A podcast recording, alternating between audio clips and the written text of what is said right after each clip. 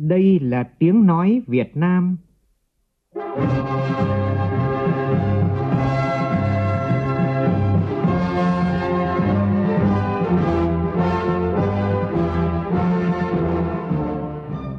là tiếng nói Việt Nam, phát thanh từ Hà Nội, thủ đô nước Cộng hòa xã hội chủ nghĩa Việt Nam.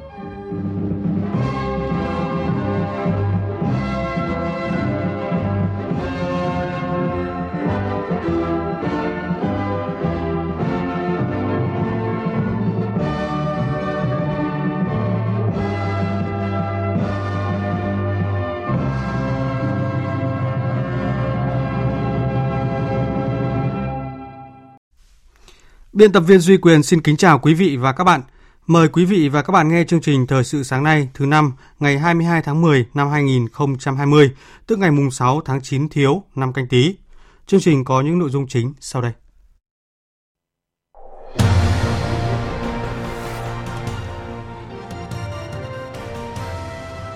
Tiếp tục chương trình kỳ họp thứ 10, sáng nay các đại biểu Quốc hội thảo luận trực tuyến về một số nội dung còn ý kiến khác nhau của dự thảo luật sửa đổi bổ sung một số điều của luật xử lý vi phạm hành chính.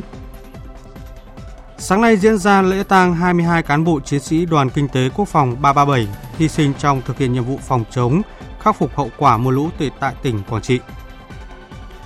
Trước diễn biến mưa lũ ảnh hưởng nghiêm trọng đến đời sống của người dân miền Trung, Phó Thủ tướng Trịnh Đình Dũng yêu cầu nhiệm vụ ưu tiên số 1 hiện nay là tập trung tiếp cận, cứu trợ khẩn cấp lương thực, thực phẩm và các nhu yếu phẩm cho người dân vùng ngập lũ. Bộ Công Thương sẽ tăng cường xử lý nghiêm đối với các hành vi lợi dụng tình hình mưa lũ thiên tai để tăng giá các mặt hàng thiết yếu. Đây là khẳng định của ông Trần Hữu Linh, Tổng cục trưởng Tổng cục Quản lý thị trường, Bộ Công Thương trong cuộc trả lời phỏng vấn của phóng viên Đài Tiếng nói Việt Nam. Trong phần tin thế giới, thêm 6 cơ quan báo chí của Trung Quốc bị Mỹ coi là phái bộ nước ngoài. Nước Pháp tổ chức lễ tưởng niệm thầy giáo bị khủng bố hành quyết dã man hôm 16 tháng 10 vừa qua và khẳng định bảo vệ quyền tự do ngôn luận.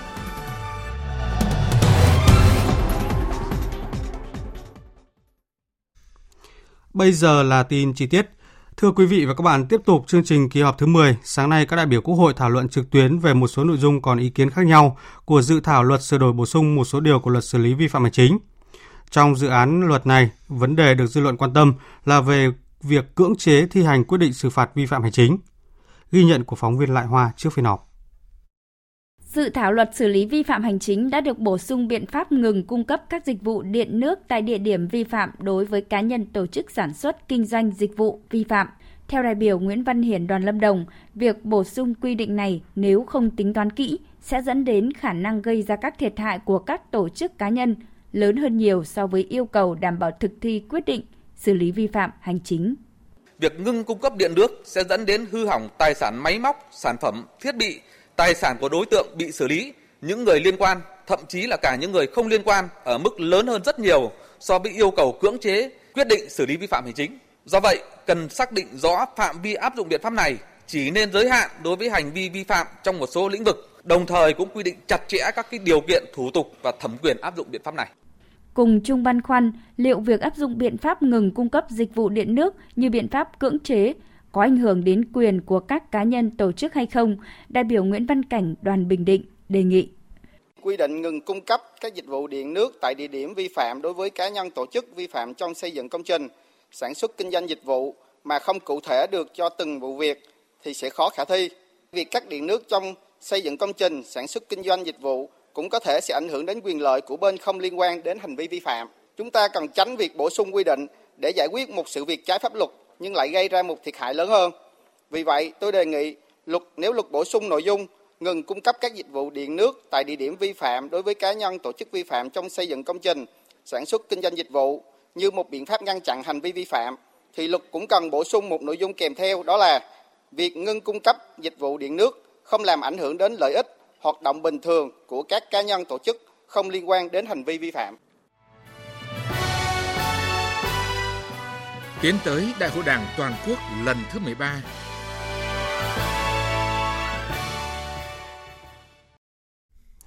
Thưa quý vị và các bạn, hôm nay Đại hội đại biểu Đảng bộ tỉnh Thừa Thiên Huế và Lai Châu sẽ chính thức khai mạc.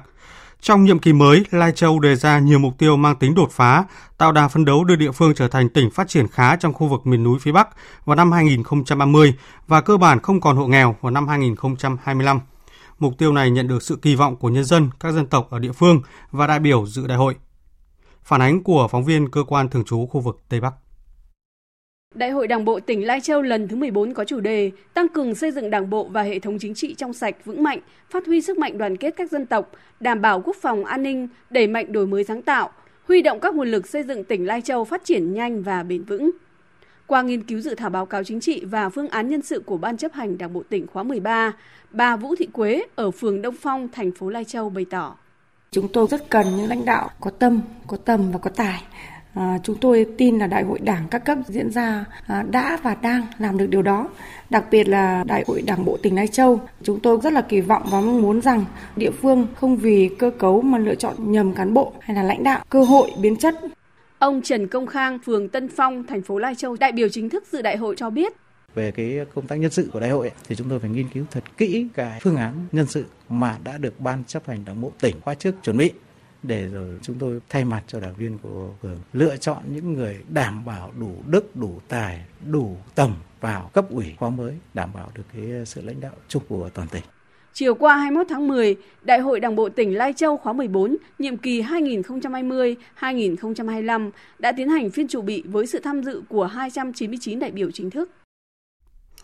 Tham dự Đại hội đại biểu Đảng bộ tỉnh Thừa Thiên Huế có 350 đại biểu đại diện cho ý chí nguyện vọng của gần 53.000 đảng viên của toàn Đảng bộ. Nhiệm kỳ 2020-2025 có ý nghĩa quan trọng đối với Thừa Thiên Huế. Trong 5 năm tới, tỉnh phấn đấu để trở thành thành phố trực thuộc Trung ương, quan tâm công tác xây dựng Đảng, xây dựng hệ thống chính trị trong sạch vững mạnh. Đại hội Đảng bộ tỉnh Thừa Thiên Huế diễn ra trong bối cảnh tỉnh vừa trải qua đợt mưa lũ lớn gây thiệt hại nghiêm trọng về người và tài sản – tỉnh đã hoãn tổ chức đại hội để tập trung chỉ đạo công tác phòng chống lụt bão, tìm kiếm, cứu hộ, cứu nạn, khắc phục hậu quả do sạt lở đất gây ra, làm nhiều cán bộ chiến sĩ và người dân bị tử vong tại khu vực huyện Phong Điền. Hôm nay thì đại hội đại biểu Đảng bộ các tỉnh thành phố gồm Đà Nẵng, Quảng Ngãi, Ninh Bình tiếp tục diễn ra. Trước đó thì vào chiều qua, các địa phương này đã hoàn thành việc bầu ban chấp hành Đảng bộ nhiệm kỳ 2010-2025. Thời sự VOV nhanh, tin cậy, hấp dẫn. Quý vị và các bạn đang nghe chương trình Thời sự sáng của Đài Tiếng Nói Việt Nam. Tiếp theo là tin bão trên Biển Đông, cơn bão số 8. Vào lúc 4 giờ hôm nay, vị trí tâm bão ở vào khoảng 16,5 độ Vĩ Bắc, 116,7 độ Kinh Đông, cách quần đảo Hoàng Sa khoảng 470 km về phía đông. Sức gió mạnh nhất ở vùng gần tâm bão mạnh cấp 10, tức là từ 90 đến 100 km một giờ, giật cấp 13. Bán kính gió mạnh từ cấp 6, giật từ cấp 8 trở lên khoảng 150 km tính từ tâm bão. Dự báo trong 24 giờ tới, bão di chuyển theo hướng Tây Tây Bắc, mỗi giờ đi được khoảng 10 km và có khả năng mạnh thêm. Đến 4 giờ ngày mai, vị trí tâm bão ở vào khoảng 17,2 độ Vĩ Bắc, 114,5 độ Kinh Đông, cách quần đảo Hoàng Sa khoảng 220 km về phía Đông Đông Bắc. Sức gió mạnh nhất vùng gần tâm bão mạnh cấp 11, cấp 12, tức là từ 100 đến 135 km một giờ, giật cấp 14. Vùng nguy hiểm do bão trên Biển Đông trong 24 giờ tới, gió mạnh cấp 6 trở lên, giật từ cấp 8 trở lên, từ vị tuyến 14,5 đến 19 độ Vĩ Bắc, từ kinh tuyến 112,5 đến 118,5 độ Kinh Đông. Toàn bộ tàu thuyền hoạt động trong vùng nguy hiểm đều có nguy cơ cao chịu tác động của gió giật mạnh. Do ảnh hưởng của bão, ở vùng biển phía đông khu vực Bắc Biển Đông có mưa bão, gió mạnh cấp 9, cấp 10, sau tăng lên cấp 11, cấp 12, giật cấp 14, sóng biển cao từ 6 đến 8 mét, biển động dữ dội cảnh báo cấp độ rủi ro thiên tai cấp 3. Văn phòng Chính phủ vừa có thông báo kết luận của Phó Thủ tướng Chính phủ Trịnh Đình Dũng tại cuộc họp về ứng phó với bão số 8 và mưa lũ tại các tỉnh miền Trung diễn ra vào ngày hôm qua. Phó Thủ tướng yêu cầu cấp ủy chính quyền các cấp ừ, ở địa phương cùng với các bộ ngành có liên quan tiếp tục chỉ đạo triển khai công tác ứng phó với bão, lũ và khắc phục hậu quả mưa lũ nhằm bảo vệ tính mạng, tài sản và ổn định cuộc sống cho người dân – trong đó nhiệm vụ ưu tiên số 1 hiện nay là tập trung tiếp cận cứu trợ khẩn cấp lương thực, thực phẩm và các nhu yếu phẩm cho người dân vùng ngập lũ. Phó Thủ tướng yêu cầu các bộ ngành địa phương và các cơ quan có liên quan theo dõi chặt chẽ diễn biến của bão, chủ động triển khai công tác ứng phó với bão theo phương châm 4 tại chỗ, tập trung bảo đảm an toàn cho người và các hoạt động trên biển. Chiều qua thì Bộ trưởng Bộ Nông nghiệp và Phát triển nông thôn Nguyễn Xuân Cường đã dẫn đầu đoàn công tác vào Quảng Bình và Quảng Trị để trực tiếp chỉ đạo công tác khắc phục hậu quả mưa lũ và phương án ứng phó với bão số 8. Tiếp theo là thông tin về công tác ứng phó với bão bão số 8 và khắc phục hậu quả mưa lũ tại một số địa phương ở khu vực miền Trung. Trước diễn biến phức tạp bão số 8, đến chiều qua, Bộ đội biên phòng các tỉnh thành phố ven biển từ Thanh Hóa đến Bình Thuận đã phối hợp với địa phương, gia đình chủ tàu thuyền trưởng thông báo và hướng dẫn cho gần 60.000 phương tiện biết hướng di chuyển của bão số 8 để chủ động di chuyển, phòng tránh hoặc thoát ra khỏi khu vực nguy hiểm. Về công tác khắc phục sự cố thủy điện Rào Trăng 3 tỉnh Thừa Thiên Huế, hiện nay tuyến đường 71 đoạn từ thủy điện Rào Trăng 4 đến thủy điện Rào Trăng 3, huyện Phong Điền, tỉnh Thừa Thiên Huế xuất hiện một tảng đá lớn trên 30 mét khối án ngữ. Ngay trong đêm qua thì lực lượng công binh quân khu 4 đã được điều động đến để thực hiện phá đá. Dự kiến việc mở đường sẽ hoàn thành trong ngày hôm nay. Đến nay, Bộ Quốc phòng đã cấp lương khô, mì tôm, gạo cho bộ đội và nhân dân vùng lũ. Đáng chú ý là Bộ Quốc phòng đã cấp 41 xuồng, hàng nghìn áo phao, áo mưa, túi đựng đồ, nhà bạt, gia đình và khẩu trang. Bộ Quốc phòng cũng đã điều động 5 tàu để tham gia cứu hộ cứu nạn. Các đơn vị quân khu 4, quân khu 5 điều động gần 12.300 người với gần 230 phương tiện các loại. Về giao thông, đến tối qua, nhiều tuyến điểm giao thông qua địa bàn tỉnh Quảng Bình vẫn còn bị ngập lụt, sạt lở và gây ách tắc đường, làm ảnh hưởng đến quá trình lưu thông của người và các phương tiện. Theo đó, đường sắt hiện nay chỉ lưu thông tuyến Đồng Hới, Thành phố Hồ Chí Minh. Tuyến đường sắt từ Quảng Bình, Hà Nội không thể chạy tàu do đoạn qua thôn Minh Lệ, xã Quảng Minh, thị xã Ba Đồn, tỉnh Quảng Bình bị ngập sâu, đoạn qua Kim Lũ, huyện Tuyên Hóa bị sạt lở. Về đường bộ quốc lộ 1 đã thông tuyến riêng quốc lộ Ừ, qua quốc lộ 1 cũ, đoạn qua huyện Lệ Thủy, nước vẫn ngập vì thế mà xe phân luồng đi theo quốc lộ 1 tuyến tránh lũ. Mưa to đã gây ngập lụt và sạt lở nhiều tuyến đường, điểm giao thông, gây ra tình trạng tắc, tắc đường tại đường Hồ Chí Minh, nhánh Tây, đoạn qua xã Sơn Trạch, huyện Bố Trạch, quốc lộ 12C, quốc lộ 12A, một số đoạn trên quốc lộ 15, 9B, 9C, 9E và một số tỉnh lộ.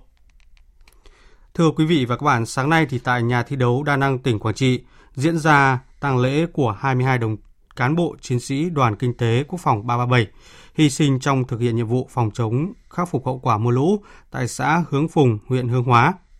Và phóng viên Thanh Hiếu đang có mặt tại lễ tang sẽ thông tin trực tiếp diễn biến của tang lễ. Xin mời phóng viên Thanh Hiếu ạ. À, vâng thưa quý vị và các bạn, thì sáng nay tại nhà thi đấu Đà Nẵng tại thành phố Đông Hà tỉnh Quảng Trị diễn ra cái lễ viếng lễ truy điệu và tiễn đưa 22 cán bộ chiến sĩ của đoàn kinh tế quốc phòng 337 đã hy sinh khi làm nhiệm vụ cứu hộ cứu nạn ngày 18 tháng 10. Thì lễ viếng sẽ bắt đầu từ 7 giờ đến 10 giờ. Lễ truy điệu và đưa tang các liệt sĩ sẽ diễn ra từ 10 giờ đến 11 giờ. Ở đoàn kinh tế quốc phòng 337 thuộc quân khu 4 có chức năng nhiệm vụ xây dựng kinh tế quốc phòng ở năm xã biên giới, vùng sâu, vùng xa, vùng đặc biệt khó khăn của huyện Hương Hóa, tỉnh Quảng Trị. Và trong tháng 10, đoàn thực hiện nhiệm vụ khắc phục hậu quả thiên tai, cứu hộ cứu nạn trên địa bàn huyện Hương Hóa. Thì vào 1 giờ sáng ngày 18 tháng 10,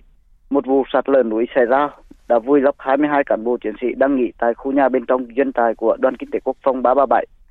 Đây là một tổn thất to lớn để lại niềm tiếc thương vô hạn đối với lực lượng vũ trang quân khu 4, đồng thời là nỗi đau sự mất mát không thể bù đắp được của gia đình và người thân các đồng chí đã hy sinh. Và trước sự hy sinh của 22 cán bộ chiến sĩ, Thủ tướng Chính phủ đã công nhận liệt sĩ và cấp bằng Tổ quốc ghi công. Chủ tịch nước Cộng hòa xã hội chủ nghĩa Việt Nam đã ký quyết định truy tặng huân chương bảo vệ Tổ quốc. Bộ trưởng Bộ Quốc phòng cũng đã ký quyết định truy truy thăng quân hàm cho các đồng chí. Và chúng tôi sẽ tiếp tục thông tin về tăng lễ của 22 cán bộ chiến sĩ đoàn kinh tế quốc phòng 337 hy sinh khi làm nhiệm vụ trong những bản tin tiếp theo. Bây giờ xin nhường lời cho biên tập viên Đào Cơ Hà Nội. Dạ vâng, xin cảm ơn phóng viên Thanh Hiếu với những thông tin vừa rồi. Thưa quý vị và các bạn, tại chương trình Văn nghệ thành phố Nghĩa Tình kết nối yêu thương lần thứ 20 năm 2020 diễn ra vào tối qua, thì Ủy ban Mặt trận Tổ quốc Việt Nam thành phố Hồ Chí Minh, Ban vận động Quỹ vì người nghèo thành phố Hồ Chí Minh đã nhận được hơn 56 tỷ đồng ủng hộ cho Quỹ vì người nghèo của thành phố. Tin của phóng viên thường trú tại thành phố Hồ Chí Minh. Bà Tô Thị Bích Châu, Chủ tịch Ủy ban Mặt trận Tổ quốc Việt Nam thành phố Hồ Chí Minh cho biết, chương trình lần này tiếp tục khơi dậy trong mỗi trái tim người dân Việt Nam nói chung, đồng bào thành phố nói riêng và các nhà hảo tâm, các doanh nghiệp sẽ chia, đồng hành, hỗ trợ ủng hộ quỹ vì người nghèo thành phố, hưởng ứng phong trào thi đua cả nước chung tay vì người nghèo. Đặc biệt, chương trình cũng dành sự quan tâm chia sẻ đối với đồng bào miền Trung ruột thịt đang chống chọi với lũ lụt lịch sử ở đây thì à, chủ đề chính vẫn là chương trình vận động quỹ vì người nghèo à, và cái cái vẫn hướng về đồng bào miền Trung. Bởi vì không phải chỉ hôm nay mà còn sẽ rất dài thời gian sau này à, còn phải chăm lo. Bởi vì việc khắc phục không phải chỉ một ngày một bữa. Thì chúng ta vừa chung tay góp sức không chỉ là cho cái đợt này và còn nhiều đợt sau nữa. Trong tháng 9 năm 2020, Ban vận động Quỹ vì người nghèo thành phố Hồ Chí Minh đã vận động được số tiền 98 tỷ 644 triệu đồng. Riêng tại đêm văn nghệ thành phố Nghĩa Tình kết nối yêu thương, tính đến 21 giờ ngày 21 tháng 10, Quỹ vì người nghèo đã nhận được hơn 56,5 tỷ đồng tiền ủng hộ. Thưa quý vị và các bạn, tình hình mưa lũ diễn biến phức tạp tại một số tỉnh miền Trung đã gây thiệt hại lớn về người và tài sản. Thế nhưng những ngày qua, một số mặt hàng thiết yếu cho người dân vùng lũ có giá cao hơn bình thường. Tổng cục Quản lý thị trường sẽ tổ chức các điểm cung ứng hàng hóa thiết yếu và bán hàng bình ổn giá. Ngoài ra, các cơ quan chức năng sẽ tăng cường xử lý nghiêm đối với các hành vi đầu cơ, găm hàng, tăng giá. Đây là khẳng định của ông Trần Hữu Linh, Tổng cục trưởng Tổng cục Quản lý thị trường Bộ Công Thương trong cuộc trả lời phỏng vấn của phóng viên Đài Tiếng nói Việt Nam. Mời quý vị và các bạn cùng nghe. Thưa ông, trên thực tế những ngày vừa qua thì có một số các cái mặt hàng thiết yếu hỗ trợ cho người dân vùng lũ thì đã bị lên khá là cao. Bộ Công Thương có nắm được thực tế này không và đã có các cái biện pháp cụ thể như thế nào để chấm dứt tình trạng này ạ? Để tránh cái tình trạng các cái đối tượng lợi dụng cái nhu cầu à, tăng cao từ thị trường để kiếm lợi bất chính ấy, thì à, Tổng cục thị trường Bộ Công Thương thì ngay lập tức đã có những cái chỉ đạo hỏa tốc đến các cục quản lý trường các tỉnh ở những cái vùng lũ như Nghệ An, Hà Tĩnh, Quảng Bình, Quảng Trị rồi Thừa Thiên Huế Đà Nẵng, Quảng Nam, Quảng Ngãi để à, tăng cường cái công tác kiểm tra kiểm soát các cái mặt hàng nhu yếu phẩm rồi và bảo hộ dùng trong hoạt động phòng chống thiên tai. Trong đó thì chúng tôi đã yêu cầu ờ, cục ờ, quản lý trường các tỉnh thì nói trên ấy không để xảy ra cái ờ, hiện tượng lợi dụng thiên tai để đầu cơ tích trữ găm hàng rồi tăng giá bất hợp lý. Thì qua cái kiểm tra nắm bắt địa bàn trong 2 đến 3 ngày hôm qua một số tỉnh như là Thừa Thiên Huế rồi Quảng Bình, Quảng Trị, Đà Nẵng cho thấy là tình hình thị trường hiện nay thì nhìn chung là tương đối ổn định. Các cái mặt hàng thiết yếu như lương thực, thực phẩm vân vân không biến động lớn riêng những cái mặt hàng ờ, tươi sống như rau củ quả thì chỉ tăng giá nhẹ thôi có một vài nơi cục bộ những mặt hàng như là đồ ăn đóng hộp ờ, mì ăn liền vân vân thì khan hiếm cục bộ thì bởi vì do là cái nhu cầu tích trữ phòng chống lũ lụt dài ngày của người tiêu dùng rồi ờ, cũng do tình hình cái vận chuyển hàng hóa nó gặp khó khăn do mưa lũ À, vâng, thưa ông, những cái hành vi đầu cơ găm hàng và tăng giá thì rất là đáng bị lên án và xin được hỏi ông đã có những cái quy định pháp luật cụ thể xử lý các cái hành vi này như thế nào thưa ông? Những cái hành vi mà đầu cơ găm hàng mà tăng giá và bất hợp lý thì ờ, được quy định rất là cụ thể ở trong những văn bản của pháp luật ví dụ như là ở nghị định số 98 mà chính phủ vừa mới ban hành á ờ, có hiệu lực từ ngày 15 tháng 10 quy định tức là đối với hành vi đầu cơ găm hàng thì phạt từ 5 tới 100 triệu đồng ờ, đối với những hành vi lợi dụng tình hình khan hiếm hàng hóa hoặc tạo ra cái sự khan hiếm hàng hóa mà giả tạo trên thị trường để mua vét, mua gom hàng hóa có giá trị từ 50 triệu đến 1 tỷ đồng trở lên. Thế rồi đối với cả hành vi ờ, găm hàng thì sẽ phạt tiền từ 5 đến 10 triệu. Rồi cũng cũng phạt từ 10 triệu đến 20 triệu đối với những hành vi cắt giảm lượng hàng hóa bán ra thị trường rồi ngừng bán hàng hóa ra thị trường. Rồi không mở cửa hàng, địa điểm kinh doanh để bán hàng. Ờ, rồi cũng có những mức phạt đối với những hành vi găm hàng trong kho mà vượt quá 150% so với lượng hàng hóa tồn kho trung bình của 3 tháng liền kề trước đó. Đấy, tức là quy định nó rất là cụ thể. Và song song với đó thì là có cả những hình thức phạt bổ sung đi cùng như tịch thu tăng vật đối với hành vi vi phạm rồi tước quyền sử dụng giấy phép kinh doanh chứng nhận hành nghề từ 3 tới 6 tháng đối với hành vi vi phạm ở cái quy định trong cái trường hợp mà nhiều lần tái phạm và tinh thần chung thì chúng tôi tổng cục thị trường của ông thương thì sẽ xử lý nghiêm đối với những cái cá nhân tổ chức mà cố tình lợi dụng cái sự khan hiếm từ thị trường để trục lợi bất chính. Vâng, xin trân trọng cảm ơn ông về cuộc trao đổi. Quý vị và các bạn vừa nghe phóng viên Đài Tiếng Nói Việt Nam phỏng vấn ông Trần Hữu Linh, Tổng cục trưởng Tổng cục Quản lý Thị trường Bộ Công Thương về việc xử lý nghiêm các hành vi lợi dụng bão lũ thiên tai để đầu cơ, găm hàng, tăng giá. Sáng nay tại Hà Nội, Ban Kinh tế Trung ương và Bộ Xây dựng đồng chủ trì tổ chức diễn đàn cấp cao về đô thị thông minh ASEAN 2020. Đây là sự kiện gắn sơ kết một năm thực hiện các chủ trương chính sách của Đảng về phát triển đô thị thông minh tại nghị quyết số 52 của Bộ Chính trị về một số chủ trương chính sách chủ động tham gia các cuộc cách mạng công nghiệp lần thứ tư với các hoạt động trên cương vị Chủ tịch ASEAN 2020 của Việt Nam. Cũng trong sáng nay, diễn ra cuộc họp trực tuyến lần thứ tư của mạng lưới các chuyên gia về doanh nghiệp hòa nhập cho người khuyết tật. Phóng viên Hà Nam thông tin. Đây là hoạt động trong khuôn khổ khung chiến lược ASEAN về phúc lợi xã hội và phát triển mà Việt Nam sẽ đảm nhận vai trò chủ tịch mạng lưới các chuyên gia về doanh nghiệp hòa nhập cho người khuyết tật ASEAN giai đoạn 2020-2021. Với vai trò là cơ quan đầu mối của Việt Nam, Bộ Lao động Thương binh và Xã hội tổ chức sự kiện này theo hình thức trực tuyến, dự kiến có sự tham gia của các thành viên ASEAN, Ban thư ký ASEAN, các đối tác và tổ chức quốc tế liên quan. Tại cuộc họp này, dự kiến các đại biểu sẽ trao đổi chia sẻ về luật pháp, chính sách, điển hình tốt của ASEAN về thúc đẩy doanh nghiệp hòa nhập cho người khuyết tật tại các nước thành viên, vai trò của các bên liên quan, những khó khăn, thách thức, đồng thời thảo luận để xây dựng một bản khuyến nghị chung, tập trung vào chủ đề thúc đẩy doanh nghiệp hòa nhập cho người khuyết tật hướng tới một cộng đồng ASEAN gắn kết và chủ động thích ứng để báo cáo lên quan chức các bộ trưởng phụ trách phúc lợi xã hội và phát triển.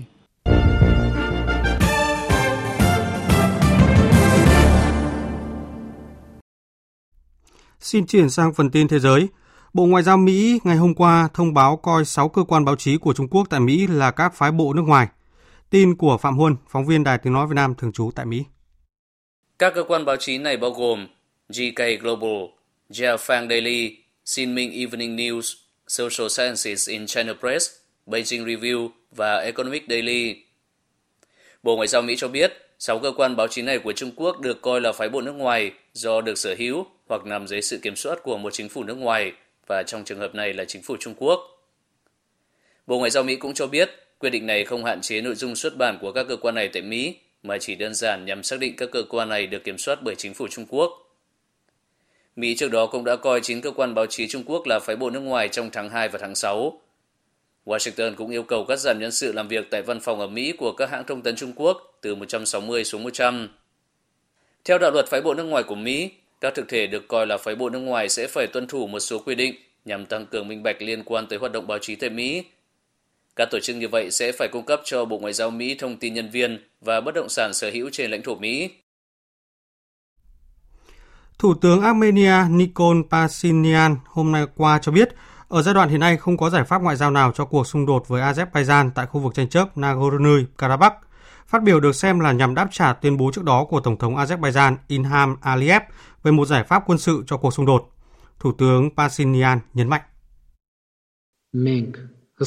Chúng ta nên thừa nhận rằng sẽ không có giải pháp ngoại giao cho cuộc xung đột Nagorno-Karabakh, ít nhất là trong giai đoạn hiện nay. Chúng ta phải chiến đấu cho đến khi tìm được một giải pháp ngoại giao có thể chấp nhận được.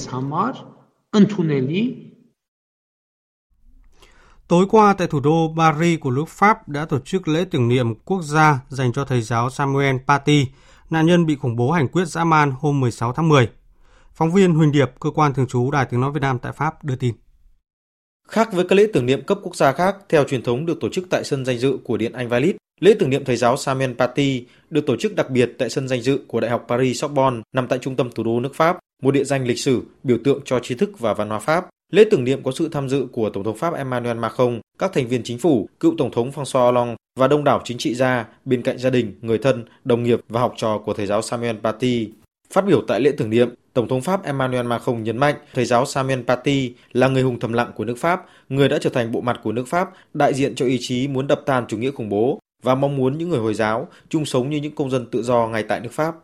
Chúng tôi sẽ bảo vệ sự tự do mà ông đã giảng dạy tốt biết nhường nào. Chúng tôi sẽ tiếp tục tính phi tôn giáo. Chúng tôi sẽ không từ bỏ các bức tranh biếm họa ngay cả khi những người khác đã lùi bước. Trước lễ tưởng niệm quốc gia diễn ra tại thủ đô Paris, các lễ tưởng niệm khác cũng được tổ chức tại các địa phương, đặc biệt là tại thành phố Toulouse và Montpellier.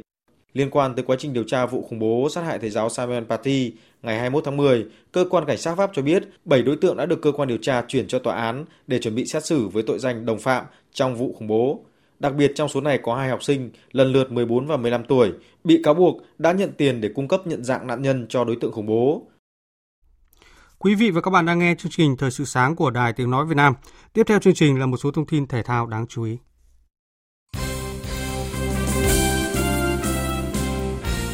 Hai trận đấu sớm trong khuôn khổ lượt trận đấu cuối cùng vòng chung kết giải Futsal HD Bank vô địch quốc gia 2020 diễn ra hôm qua tại nhà thi đấu Lãnh Bình Thăng chứng kiến sự vươn lên top 3 của câu lạc bộ Cadichan Sài Gòn sau khi đánh bại Cao Bằng với tỷ số 7-1, trong khi đương kim vô địch Thái Sơn Nam bị Quảng Nam thủ hòa với tỷ số 1-1. Chiều nay Thái Sơn Bắc sẽ gặp Savines Sanatech Khánh Hòa trong lượt trận cuối cùng. Hôm qua, Kình Ngư Ánh Viên giành thêm 2 huy chương vàng, qua đó góp công lớn giúp đoàn quân đội dẫn đầu trên bảng tổng sắp giải bơi vô địch quốc gia 2020.